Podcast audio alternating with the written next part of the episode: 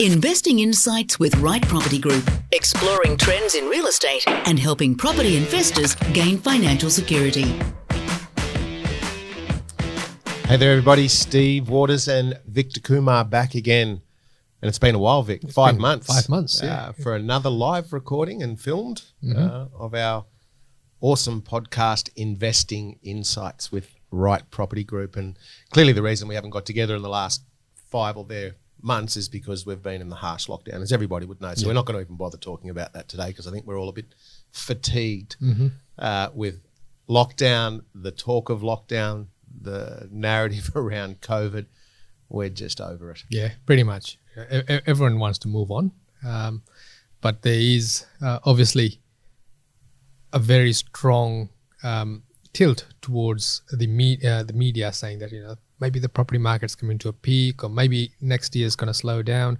We've got APRA coming in with uh, their supposed uh, attack on slowdown, if I can use that word.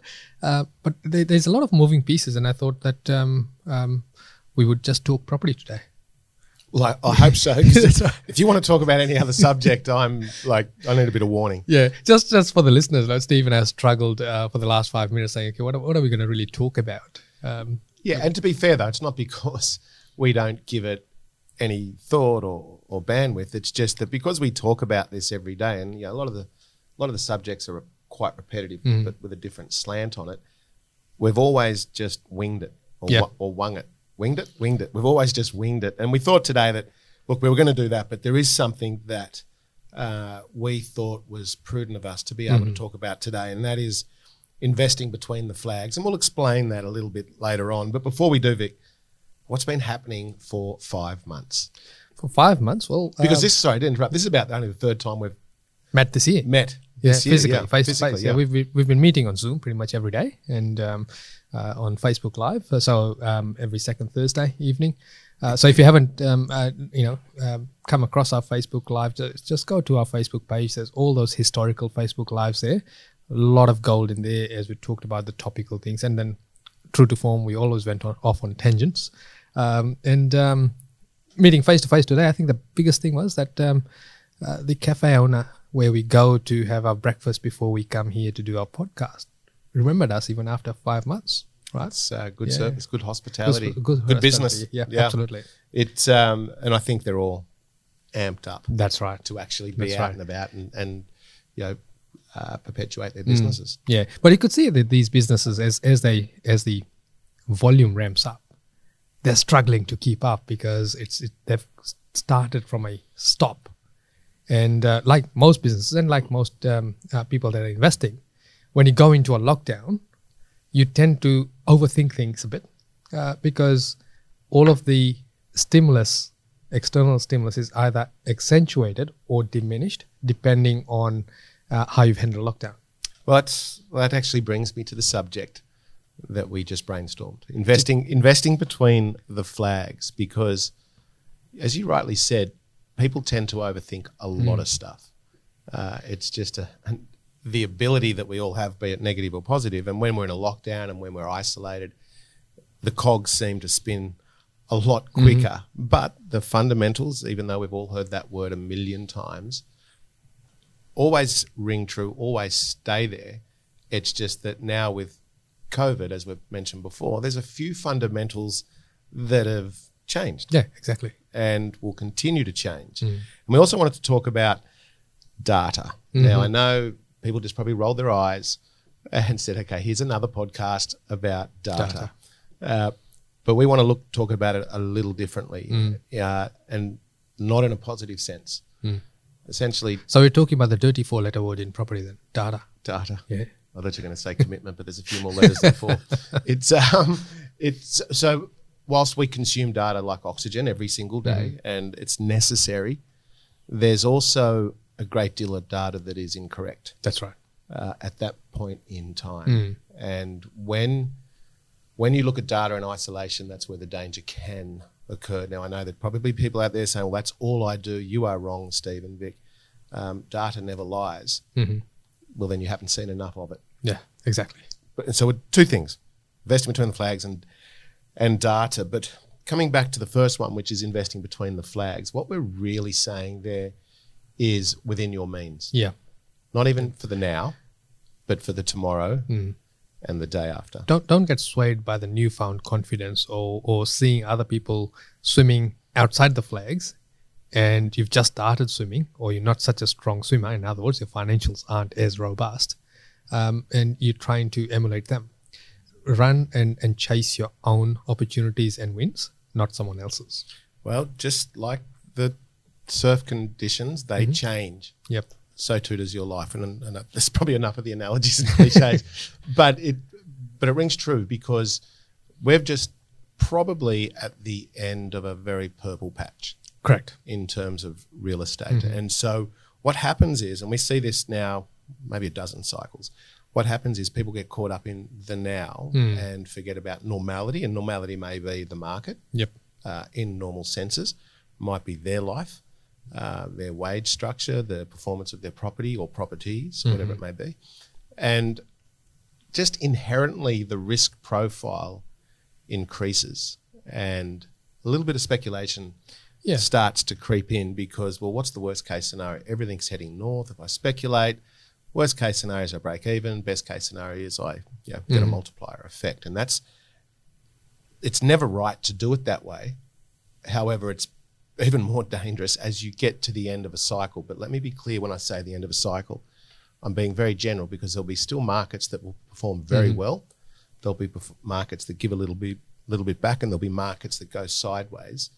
It doesn't mean that it's the end of the growth pattern or growth cycle. It just might mean that the elevated growth days are gone. That's right. The growth acceleration is starting to slow down, and and um, I, I guess one of the dangers of uh, you know getting or jumping into investing off the back of the bull run like this is that um, a few wins and you think that uh, you've got this down pat, and that's when you start cutting corners because you you've got all that equity parked away. You've got the ability to borrow money r- rather easily in today's climate, uh, and um, you you you feel that you are just no, you you just can't fail, and that's where failure comes in from.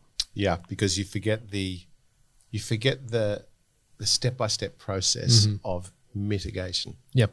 And we'll talk about that. Maybe we'll give some tips Yeah. at the end of the podcast around. Well, here are things that we do and we uh, encourage our clients to do, which has no downside Yeah. potentially. Yeah. Well, if you look at like uh, you know the airline industry, it's back up and running. So if you if you take an analogy from there, a pilot, regardless of how many times he's taken off, still goes to the same routine check every single time, even if it's just landed half an hour ago.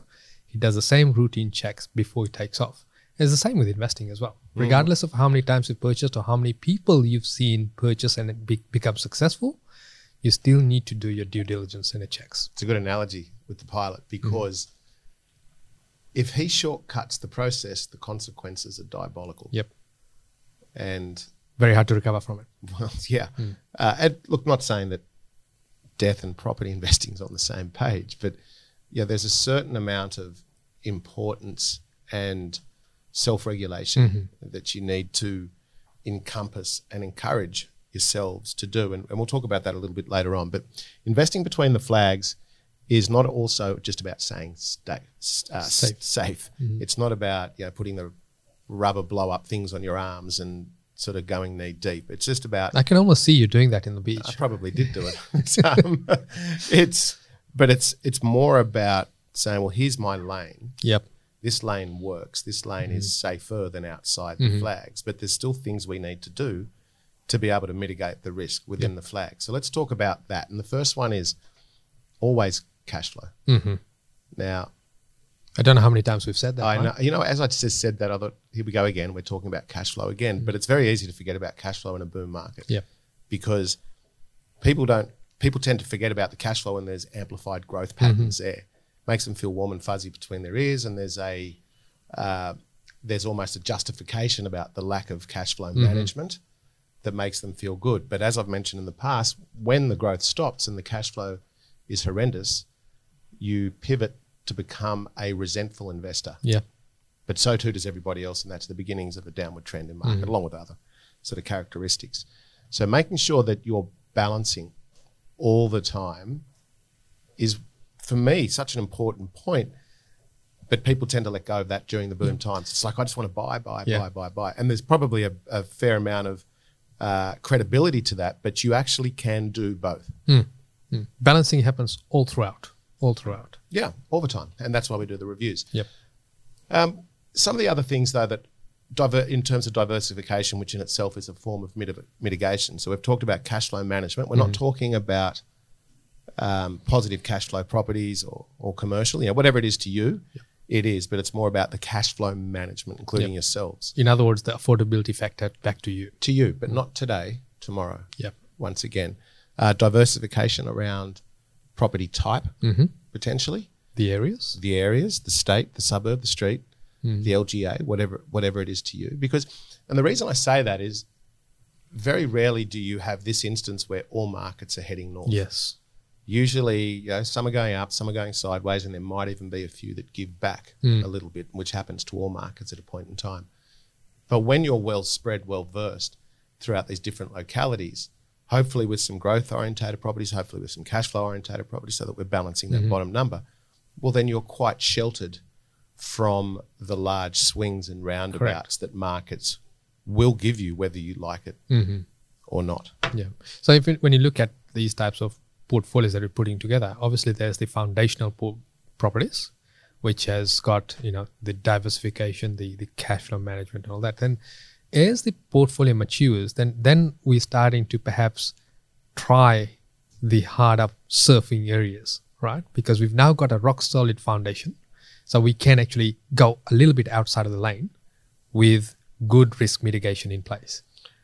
So, what would those pieces of risk mitigation be to you? So first of all, would be uh, you know the availability of capital and cash reserves to begin with, and having the experience to say, you know, look, if it goes against me, this is my escape, this is my get out of jail card for this property, and how you know this is what the impact will be on the portfolio. So um, a good example of it would be say uh, perhaps buying that holiday home right? And and looking at Airbnb.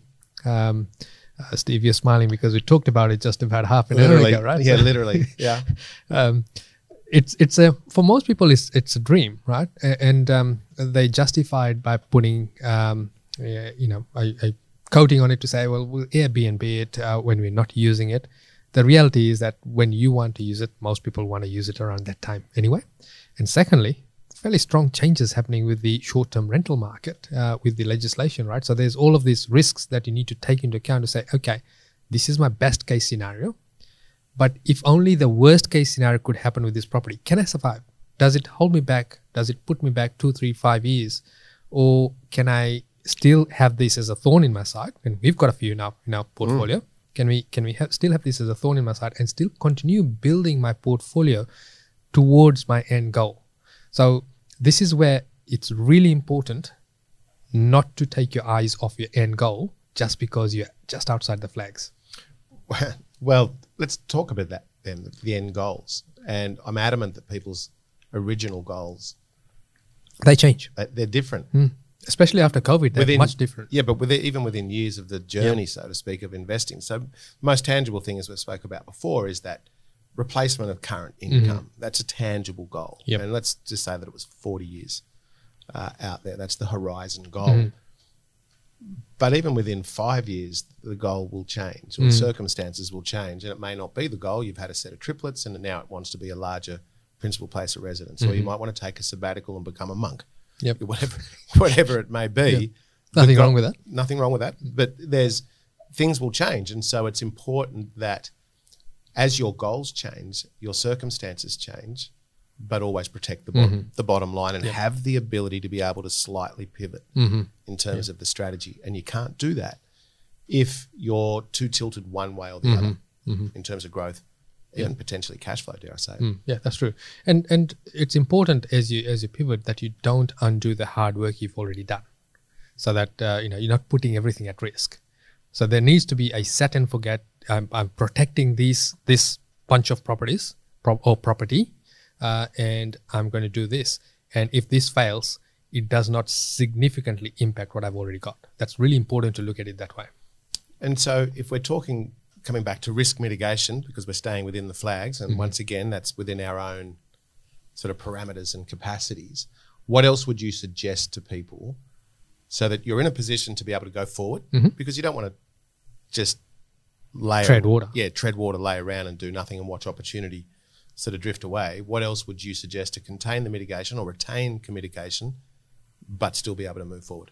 Well, first off, you need to know your exact numbers in terms of what your current portfolio is costing you, or if you haven't got a portfolio, uh, frankly, you shouldn't be slu- swimming outside the flags if you haven't got a portfolio. But let's say you did, uh, you need to know your your position in terms of if things went against you, how long can you sustain the cash flow on the property that you're acquiring, and whether you truly can um, undertake the full strategy on the property. So, as an example, let's say it's a um, uh, you know a, a property with a simple subdivision splitting into two titles, right?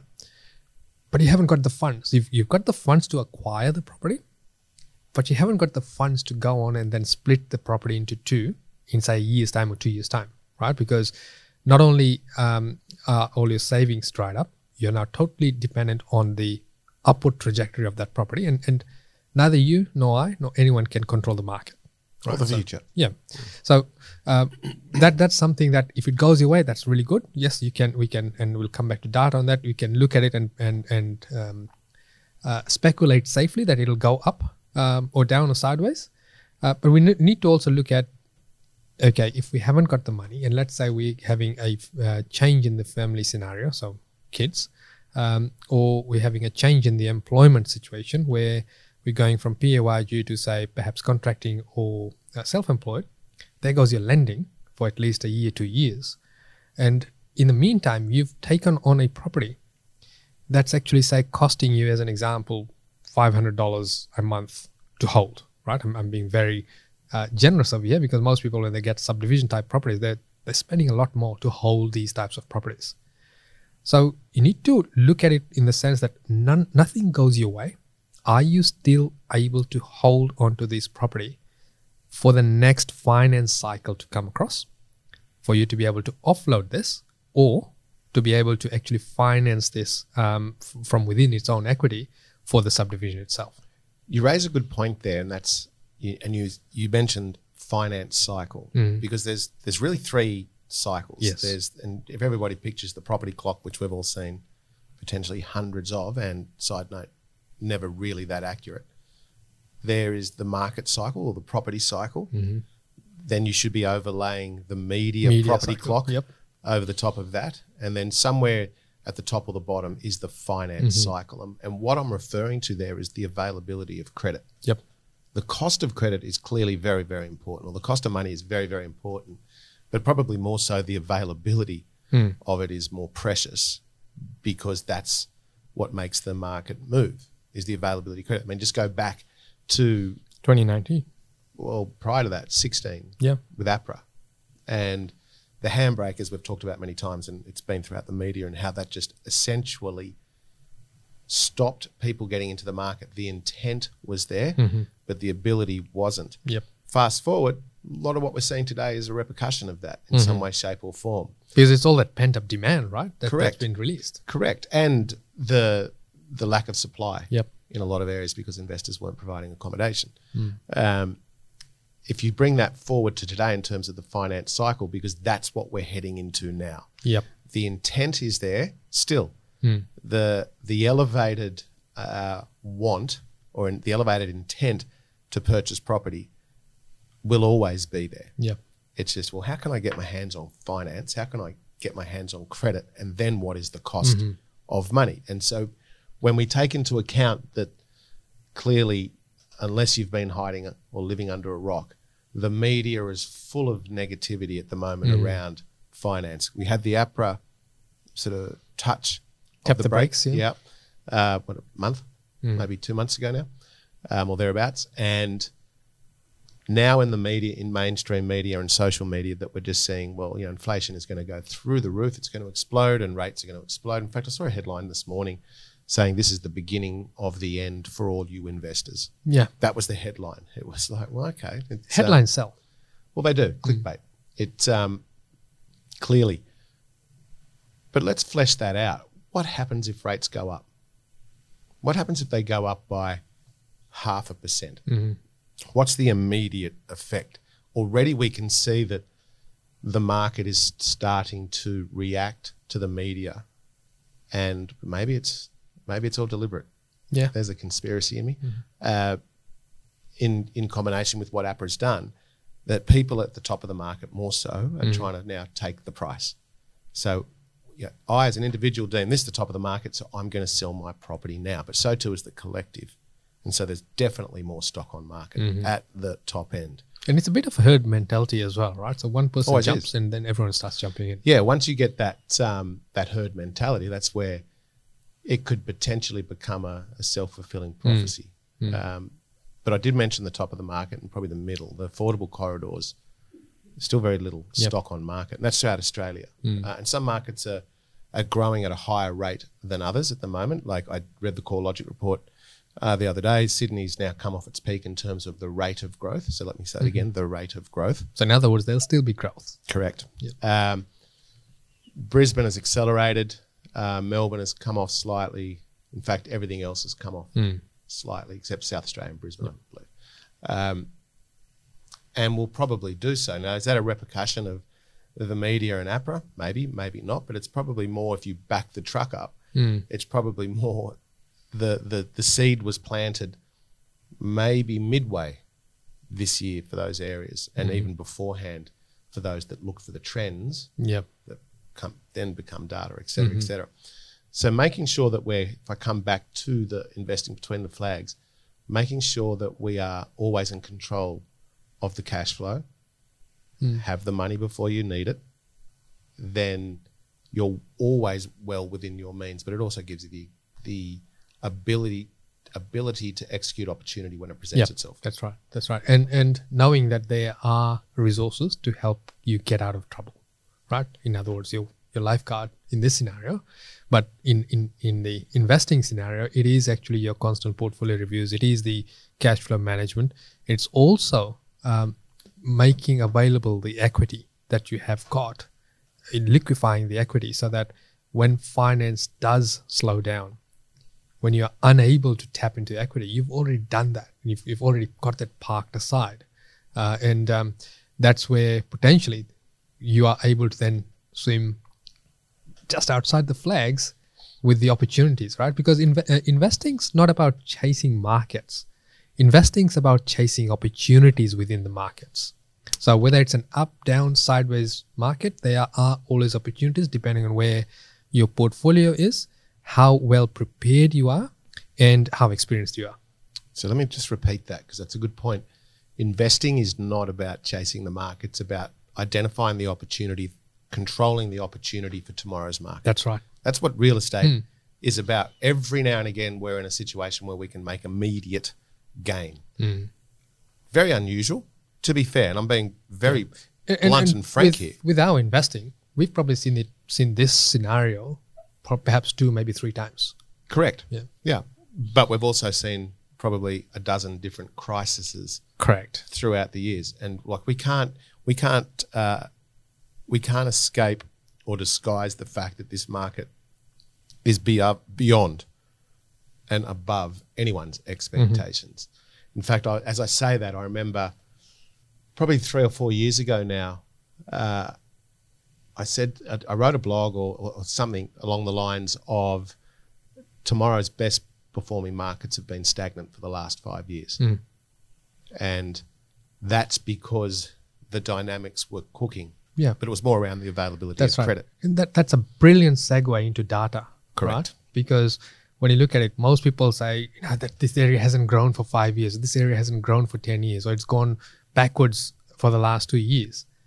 That's just interpreting the data. You need to get to the ground truth, see what's actually happening in that area, uh, to then marry that up with the data to say, okay, yes, the current data is telling me this but the trend on the ground and, and the and the pieces moving on the ground are showing a path this way.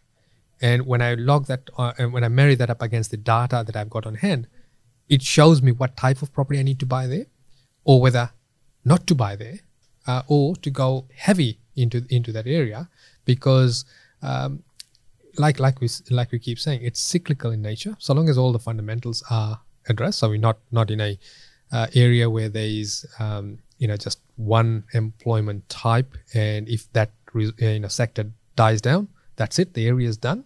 So we don't want to be investing. there. So it still needs to have all of those fundamentals, but then we need to marry the data with what's happening on the ground, and not not uh, speculate to say, okay, if it hasn't moved for ten years, so why will it move? Yeah, because it's, it's actually a very good point. So if we talk about data, which does actually roll into investing between the flags, Uh, data comes in many different shapes and, and forms. Essentially, what we're saying is that don't always believe the data.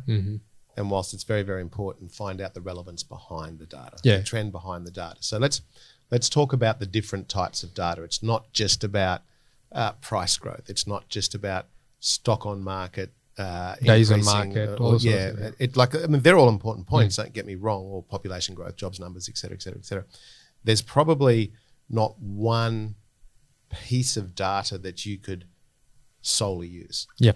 that, that it, is, it is literally a jigsaw puzzle Mm-hmm. of all these different types of data to paint a picture, to give us the outline of a picture, often which the data that we're that we're digesting is months, Mm-hmm. years old Yeah. Sometimes. So we're actually looking for the, as we mentioned in one of our lives a couple of weeks, a couple of months ago, we're actually looking for the trends before the data, sustainable trends Before that, the data catches it. that become data Yeah. and then the herd mentality Mm-hmm. follows in. But let me repeat that just so all the, the people out there that are that are data uh, junkies, as we are, don't misinterpret what I'm saying. Data is extremely important, very, very, very, very important. There's not one piece of data. There's multiple pieces of data that we need to collate, but we want to know what the ground truth is. Exactly. So you can't just look at the data in isolation. Correct. So let's let's give some negatives in terms of just data. And the first one that comes to mind is uh, when you see the median or the average price of an area, which I see on a weekly basis. People say I bought betw- I bought below the average. I bought below the median. Yep. which means Nothing. Nothing. So do you want to explain that? So if you look at it, and, and this is perhaps one of the um, catch calls of property investing, right? In, in, um, median price in this area has jumped by 20% in the last three months. So if you look at, uh, uh, you know, um, how median is, it's, it's lining up all of the sales in a, in a line and you're picking the middle. So not the average, the middle, right? So if the cluster of sales has been uh, traditionally in the say 500,000 and there's a new development that's uh, happened and now they're selling for 600,000 and so traditionally there was only 20 20 uh, properties selling for 500 and that's still the case 20 20 are selling for 500 but in that quarter this development's been released and the sales have settled and let's say they were selling for 600 there's a big movement in median price where so let's say 30 of them or 40 of them sold mm-hmm. for 600 the median's shifting from 500 to say 550 600 mm-hmm. it'll actually six, it'll shift to the 600 because there's more of the 600s when you're laying it in, in a straight line. So more than likely you'll pick that up as the middle. And that media then catches up onto that and says prices median prices have jumped from 500 to 600 in the suburb. But the hmm. actual ground truth is that okay there's a development that is released. Once that development goes away yes of course it set up the new price trend in that area. But that was purely because of development. So there's no other fundamentals that was pushing the prices up. There'll be no new sales, so the actual median will drop. Yep. So the, the people out there that are going, well, that's just not physically possible, or that's in isolation. Let me give you a real example, uh, and it, we, we would have to go back to last cycle, maybe the cycle before that, for for relevance. Where, and I've mentioned it before, that there was uh, a suburb up on the north coast, I'll call it, of New South Wales, uh, that had, I remember the media now, you had the highest growth rate uh, out of anywhere in Australia Yeah. at that point in time. And we saw, we, like, we knew why, which I'll get to in a minute, but we saw people jumping into that market because they wanted a piece of that action and that it was for them the holy grail of the growth train. They don't want to miss the growth. They don't want to miss the growth. But the reason it had the highest um, rate of growth in a short period of time was because of exactly what the example you gave. There was a big development uh, of apartments that were sold with, I'm going to call it inflated prices, uh, more than the market for a finance reason, perhaps I could say. Uh, but Really, it- doing, it really between the lines in this one. yeah, uh, that just clearly those settled sales Mm. just jumped the price. So the, the headline was fastest growing you know, rate of growth, da, da, da, da. Literally two years later, the headlines were uh, to the effect of the highest mortgagee in possession. Uh, area in Australia. Same place. Mm-hmm. Same place. Yeah. But now, if you were that person that just purely goes on on data and chasing that without any relevance and truth, well, okay, why is the data Mm-hmm. telling me that? Now, I know a lot of people out there would be educated and sophisticated enough to see that, right? But equally, there's a lot of people that won't. yeah. They won't see it. They won't understand it. They won't even wouldn't even be a consideration. So this this podcast, this uh, topic or topics is for those people. Mm-hmm. Everybody else is above that. You may as well turn off and come back to the next one. Yeah. So um, I guess I guess um, the the data does lead us somewhere though, right? So um, we also need to correlate that with uh, jobs. You know, the employment. But at, at the end of the day, you can have all of these fundamentals, right? Um, uh, infrastructure, population growth, and all. If there is, isn't increasing employment or increasing salaries within that area, your growth is mediocre, right? You'll still have growth, but it'll be mediocre because there's no uh, um, excess money coming into the area. Now, a really good example of this is if you if you look back to Perth when they tried to restart the economy a few times once the resources boom had tanked, and they're throwing money after money on infrastructure. And if you recall, Steve, we went to Perth um, doing our on ground research, and there are whole shopping centers, that massive shopping centers that just were basically empty, right? And and um, uh, you even uh, almost got a haircut there because the barber was just sitting there, but then we decided to leave him alone because he, was sleeping. asleep in his chair, literally. But there are other shopping centres that was vibrant, yes, in the same in the same uh, state. Yeah, correct. So we, if we talk about the the the median, we talk about the average. So that's one piece of data that you shouldn't solely rely upon, and, and make sure that you understand the truth behind it. You mentioned jobs growth is extremely important because that translate into income into the localized community, sometimes from a broader point, the state, uh, and that translates through to people's confidence increasing, therefore their risk profile increases. And I'm not talking about red or black at the casino. It's just what they're capable and comfortable in spending within the localized uh, economy Yep. environment. Uh, so jobs are absolutely essential. However, determining the difference between stable and transient jobs is Really very- important. Very, very important. So, and what we mean by that is there are some tourist locations which have a transient workforce, but they also have a transient population. Uh, and it's very easy to see or to just take as gospel numbers. Jobs have increased, Yep. wages have increased, but it might be seasonal.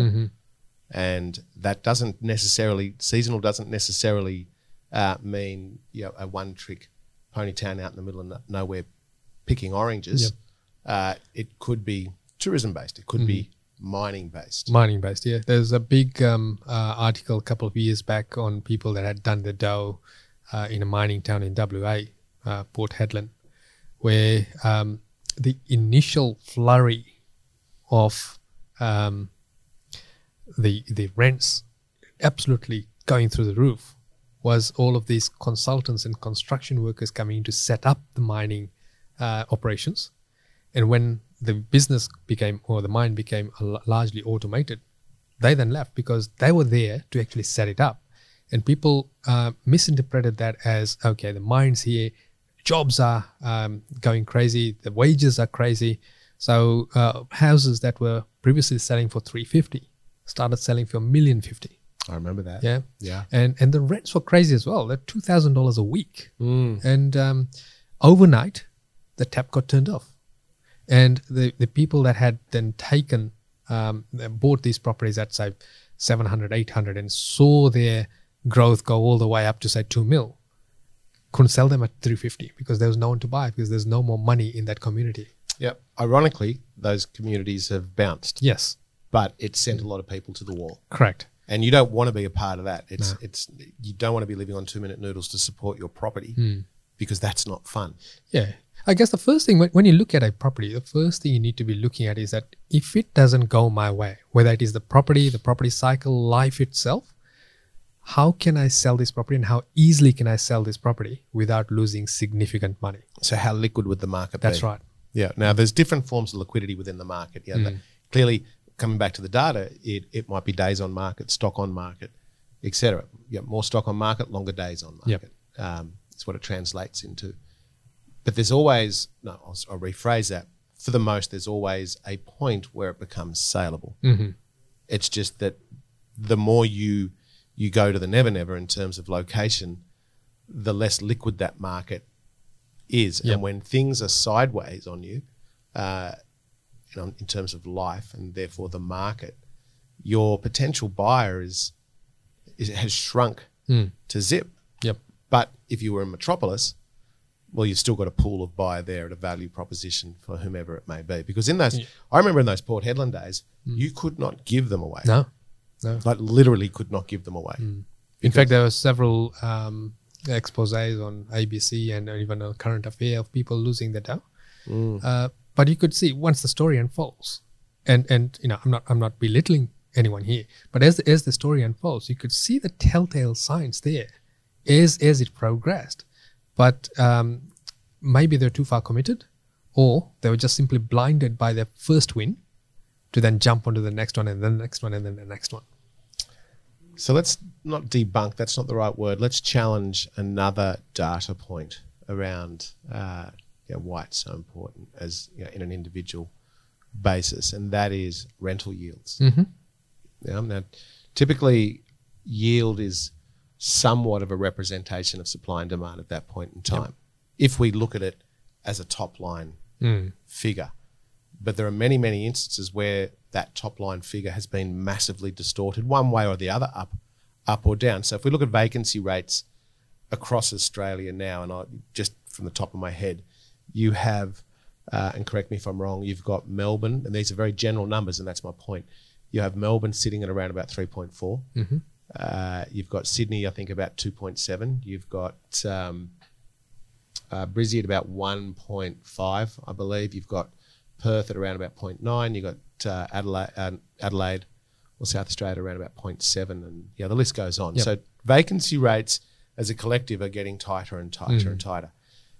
Think back to my early commentary around APRA back then and overlay COVID in some cases. But if they're top line numbers, you could dig deeper and find out the truth into different localities. Now, yes, there are some uh, websites out there that give you a very broad view in a suburb scenario or a council orientated uh, picture, but you want more than that. You actually, if you're invest, if you're investing in or potentially investing in Smithville, then you need to know what Smithville and the absolute localities right around it, the neighbouring suburbs are. And particularly the neck of woods you're buying, so the, the, the streets that you're buying, That's what because it could be as different as street Correct. by street. And there is no program, there is no website.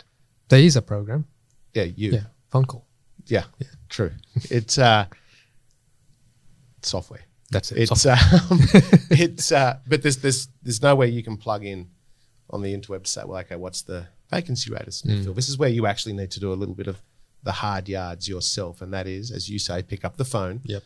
Ring all the local agents, find out how big their rent uh, roll or their rent, how many properties they manage, and how many are vacant, and just do a hmm. quick calculation with your phone if you're not maths and Yeah, and it's, it's a skill to get that information off the agents. Well, the- true. That's a good point. It hmm. is because you could be, you know, Mr. and Mrs. Nobody ringing up an extremely busy property manager hmm.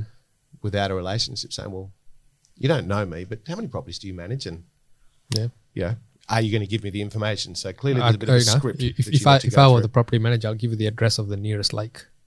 well, I'd just tell you whatever you want to hear. Probably say I'm too busy. Yeah. But so there is a bit of a script uh, or process to create a Yeah. rela- to a relationship. So what, what you're saying is this is not an overnight thing, right? You can't It's just not. just jump on an area and um, you know expect to become an expert on it within five minutes. Correct. Speaking of experts, and Soapbox. no, no, it's not a soapbox moment, although it could be, but it won't be.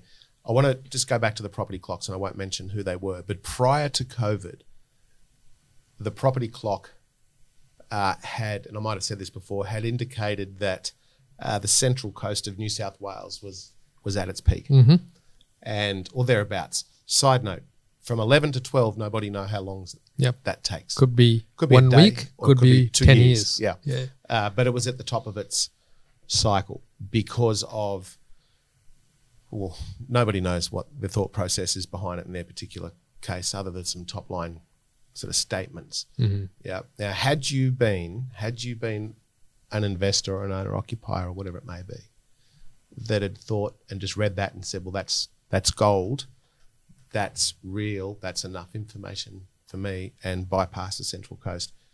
There are some instances where you've missed out on, I'm going to call it 100% growth, Mhm. doubled in the last three to four years. Yep. Had you just looked at that data point Just data in isolation. in isolation Yeah. without knowing what was behind it. Bringing that back into relevance around the point of vacancy rates. So you've got where they've thrown Sydney as a basket or New South Wales as a basket case, basket case into the basket uh, around uh, the vacancy rates. Let me tell you that up on the Central Coast, it's almost a case where people are fighting each other to rent Yep. properties and has been for two years and not showing any signs in the foreseeable, oh, sorry, in the near future of of changing. And there are isolated suburbs and locations and LGAs throughout Australia that are doing that. Yeah. Conversely, there are areas throughout Australia where you can't rent a property. No. In other words, you can't give it away Yeah. because of the circumstances we are today. So once again, the vacancy rate, while very, very important, you need a little bit of truth behind it. And what's the pipeline? Exactly right. Because the pipeline analysis will give you relevance to what the data is telling you at the moment around that vacancy rate. Yeah, so it, it, it gives you uh, a good indication as to how sustainable the rent that you're getting right now is. So is it is it just a flash in the pan, or is it going to be there for a few years before it it may uh, encounter some resistance in getting it rented out quickly because Correct. there's more supply coming to the market. So all of those things are important, and um, this is where constant review uh, of your situation comes into play because as your properties start becoming vacant. Uh, I'll, I'll give you an example. Uh, one of my uh, clients emailed me, and um, this is a property that uh, he is in Queensland, and um, he's just given his tenant a fifty dollar increase um, to re-sign them into a lease. Now the tenants actually pushed back, and they pushed back and said, um, uh, you know, we we're good tenants, and um, uh, you know, just because the market is where it is, uh, word for word, because that that's the email that was forwarded to me um, for some recommendations.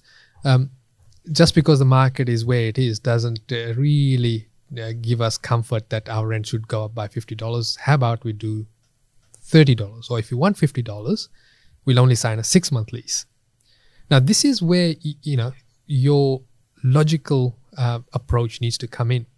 So, on this particular property, if the tenant did vacate, we would have to spend some money on it, right, to freshen it up to get the same rent that we're trying to push right now. So, um, one of the recommendations I said was, well, give them a longer lease, right? So that gives them surety, or you may want to uh, back down gracefully and instead of fifty dollars, maybe talk anywhere between 30 to forty dollars. You've got the best of both worlds. They're happy, you're happy, and a happy tenant tends to ignore, you know, your your mundane repairs. They can put up with that, as opposed to an unhappy tenant that will want everything fixed because you push the rent up fifty bucks a week.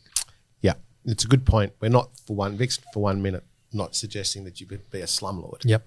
um, at all. But there, there can be a difference between a want and a need. That's firstly. right. Secondly, it's not a them and us scenario. We've all been Tenants. tenants, Yeah. at one stage or another. And I think a lot of people out there that aren't investors think that it is that them and us Mhm. scenario. The evil landlord. Yeah, and it's the furthest thing from the cho- you know, from the truth. Mm-hmm. You know, it's a commercial decision, uh, but one done with Yeah, you can look, look at a holistic picture Correct. and with ethics. Yeah, Yeah, that's right. Correct.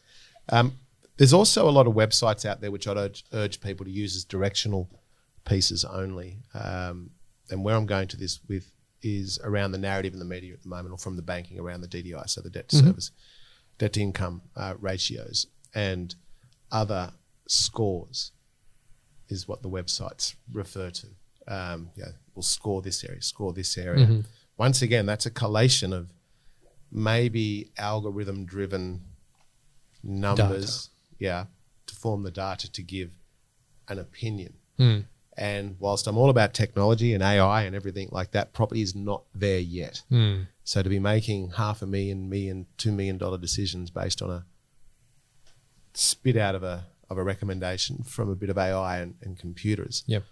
I think that's a that's a gamble. That's a, a speculative approach because what what technology can't in the initial stages take into account is the humanology of an area of a house, the emotive That's piece it. That's it. to it. Yeah. While you're talking, Steve, uh, something popped into my mind. One of the things that you know we rely on data heavily is valuations, right? And and how much we need want to pay for a property. And so let's say we had two properties side by side, both were 600 square meters, both have got identical looking houses on it. The value as far as data is concerned, the automated valuation will likely pick it up as the same value, right? However, it doesn't take into account whether one's got really good side access, so you can actually put a granny flat at the back, or one's got a sewer line going across the backyard, so you can't develop it, right? Yet they both pick up as the same price. So this is where you're taking the data and then correlating it to the ground truth. In other words, what are the other metrics behind this that is not caught up by the data to then make a collective collective decision? The truth Hmm. is The exactly truth, the truth is out there. Yeah, well, is. but that's but that's what it is because once again, that's data being very, very, very misleading. So it could be about easements, could be about condition. Yes. You know, did it have an extension Mm. and add three bedrooms? Yeah, there's so many different components rather than just the number um, in isolation. Yeah. I guess. So I want to. So now that we've talked about data, that it can be wrong, often it is Mhm. um, just in, even in isolation or even broadly speaking. Let's quickly talk about the future.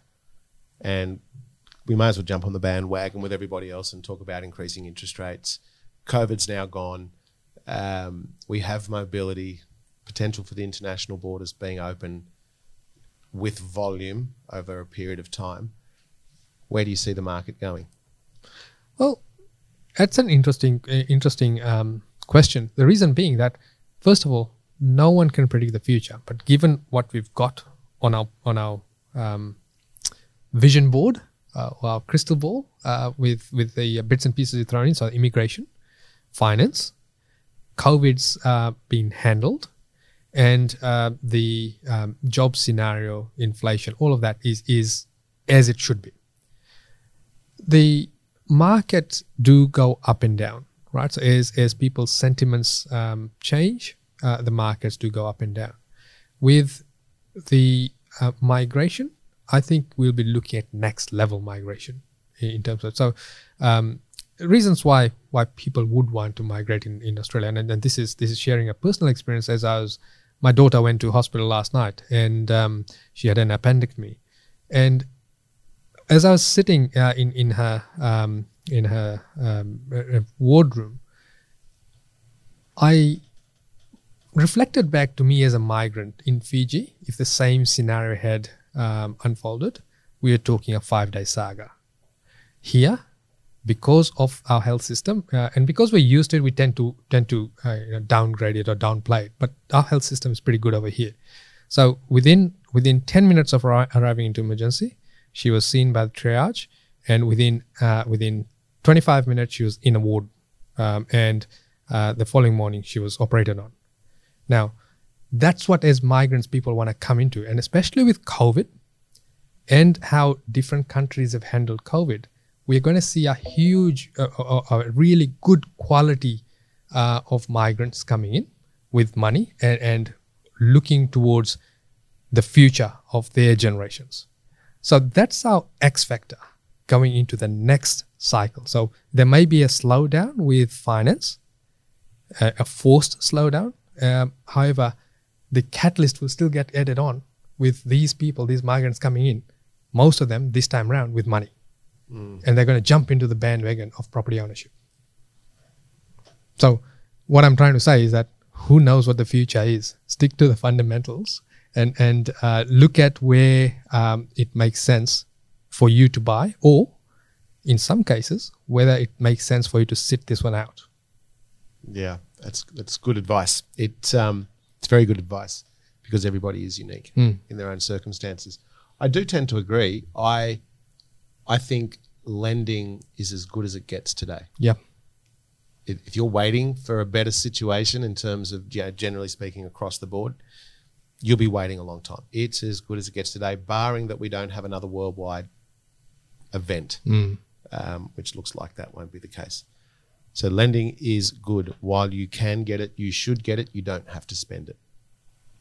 Uh, but you know, our, our advice throughout, um, um, even before the pandemic, has been always make your equity liquid as soon as you can, so that you've always got the cash or the, sorry, the capital available.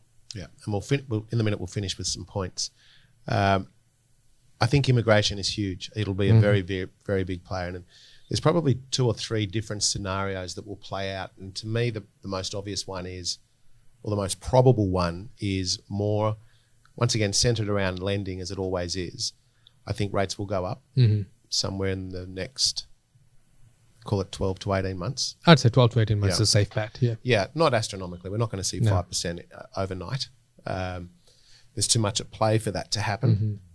Uh, I think that there's potentially going to be, and I'm now I'm really sort of crystal ball gazing. There may be another APRA tap the brake, Mhm.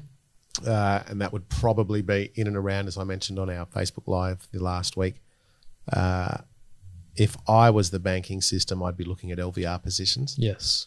Uh, that's the easiest way. Squeeze wanna- back the 95s and 90s. yeah, and we've already seen ANZ came out. They dropped their variable uh, last night at the time of this recording, increased the fixed. Mm-hmm. What that's doing is they drop the variable to the to the really good uh, risk candidates. Yes. Sub seventy percent loan to value ratio, principal place of residence, P and I. Mm-hmm. There goes your first homeowner Yep. straight out of the market.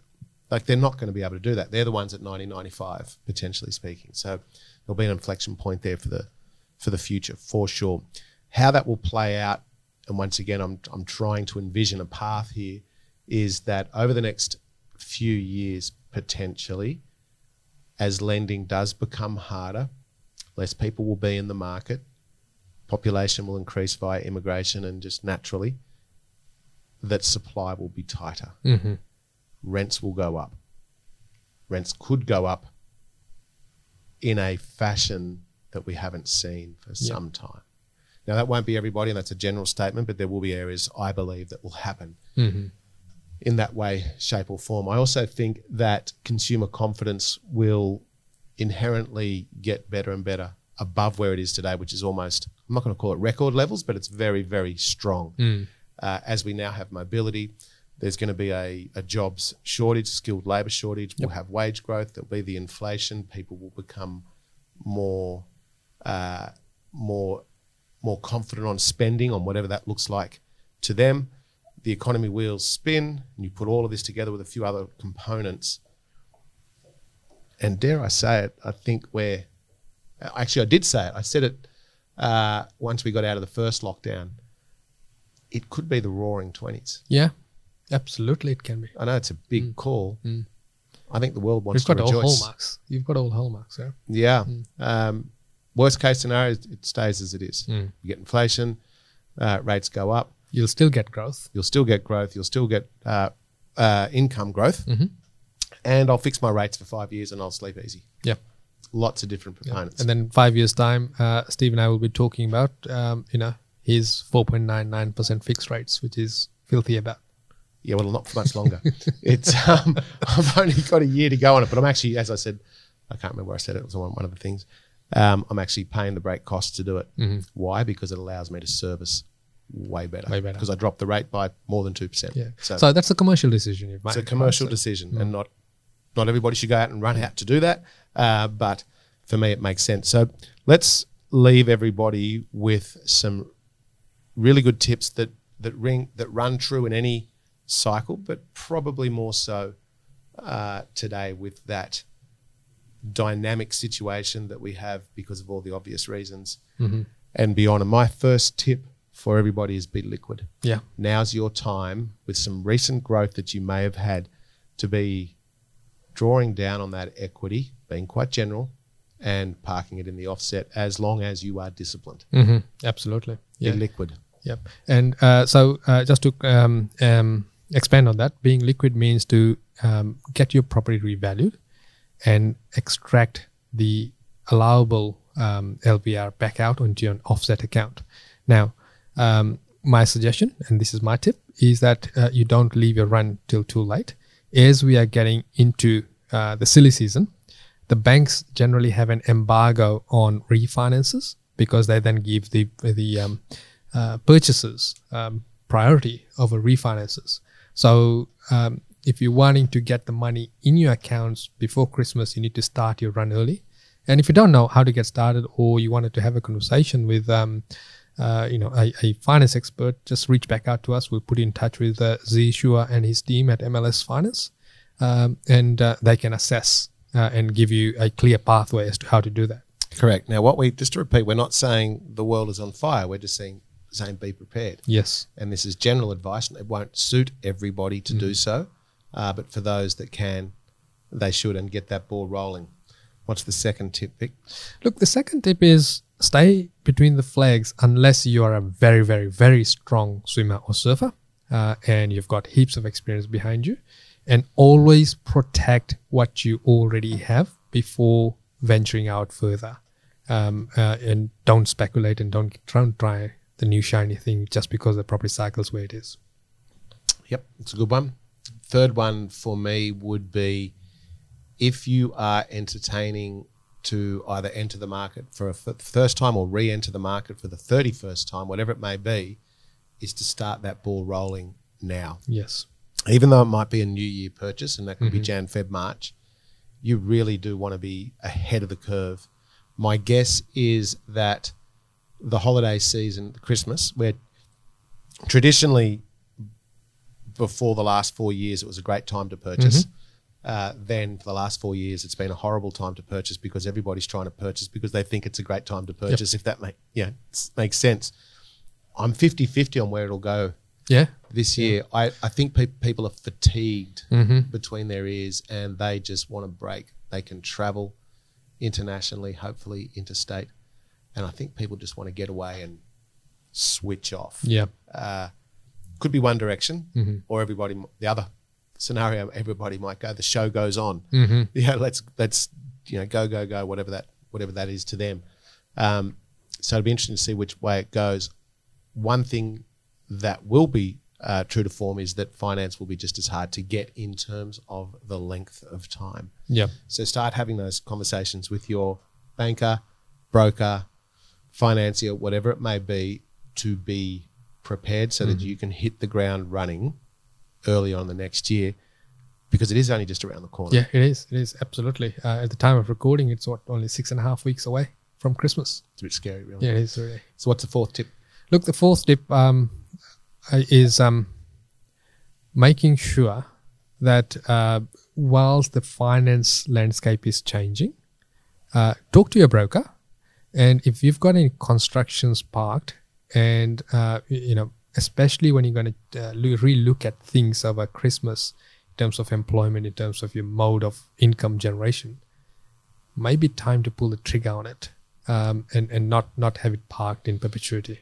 So if you're part of the great worldwide resignation Mm. scenario and you still want to invest, maybe get the sequence right. Yeah, get the sequence Sure, right. resign, but like Get the finance in place first. finance. Yeah, that's not a pre-approval. I'm talking about restructuring and, and perhaps cre- you know extracting enough cash so that you could actually do the construction cash and then recapitalize, uh, assuming you can find the right lenders uh, to help you uh, pull that money out. And the fifth tip for me, and probably the final one for me, would be stay the course. And that means stay the course before what you were thinking about before COVID in terms of uh, growth patterns, goals to some degree, uh, the trajectory, the sequence. Don't let COVID and what's happened over the last two years in terms, or 18 months thereabouts, in terms of this massive escalated growth pattern that we've seen. Don't let it think. Don't let it make you think that that's normal Yep. because it's, but it, because it's not. So tu- retune yourself if you think it is.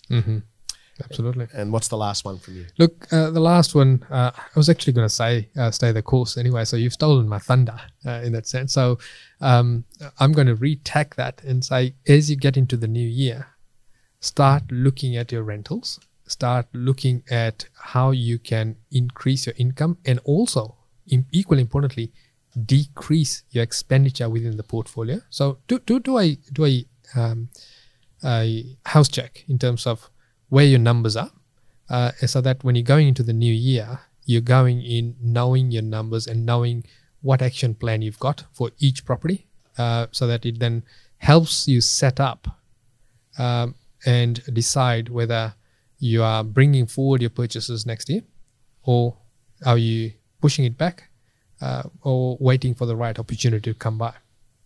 So really, you're protecting your your Protect what you've already got. and if you're moving forward, protect your borrowing capacity. Yes. So don't roll into Christmas and load the cards up. Mm-hmm. It, uh, in fact, in a perfect world, you shouldn't have any Mm-hmm. credit cards uh, because that, as we know, and as you've heard Z talk about before, kills your borrowing capacity. Exactly. Uh, and if you want a new car, it's three years or two year wait, depending Mm. on what it is. It's um, it's crazy. So delayed gratification. That's it. Well, there it is, folks. It's uh, the first one back in five Yeah. months, recorded. Bit rusty. Yeah, but bit fun Hmm. too as, well. And what we're gonna, what we were saying earlier on about we were just going to call it wing it and see what happens. Yep. Well, basically we did that. so stay between the flags, and of course the data does lie Mm-hmm. from time to time. So we hope you enjoyed it. Uh, if you've got any questions for us, just reach out on the socials uh, via the website, whatever it may be, and uh, we'd love to have a chat. And if we could help you, even if it's just to give you some direction. Uh, keep the questions coming because we do eventually get to them on our Facebook Lives, uh, which is where we tend to answer all the questions. And of course, it'd mean a lot for us if you give us a review uh, because a lot of work goes in behind the scenes, not necessarily from Vic and I, but from everybody else. Uh, and it means a lot to them. So we will see you next, next time. one. The information featured in this podcast is general in nature, does not take into consideration your financial situation or individual needs, and should not be relied upon. Before making any investment, insurance, tax, property, or financial planning decision, you should consult a licensed professional who can advise whether your decision is appropriate for you.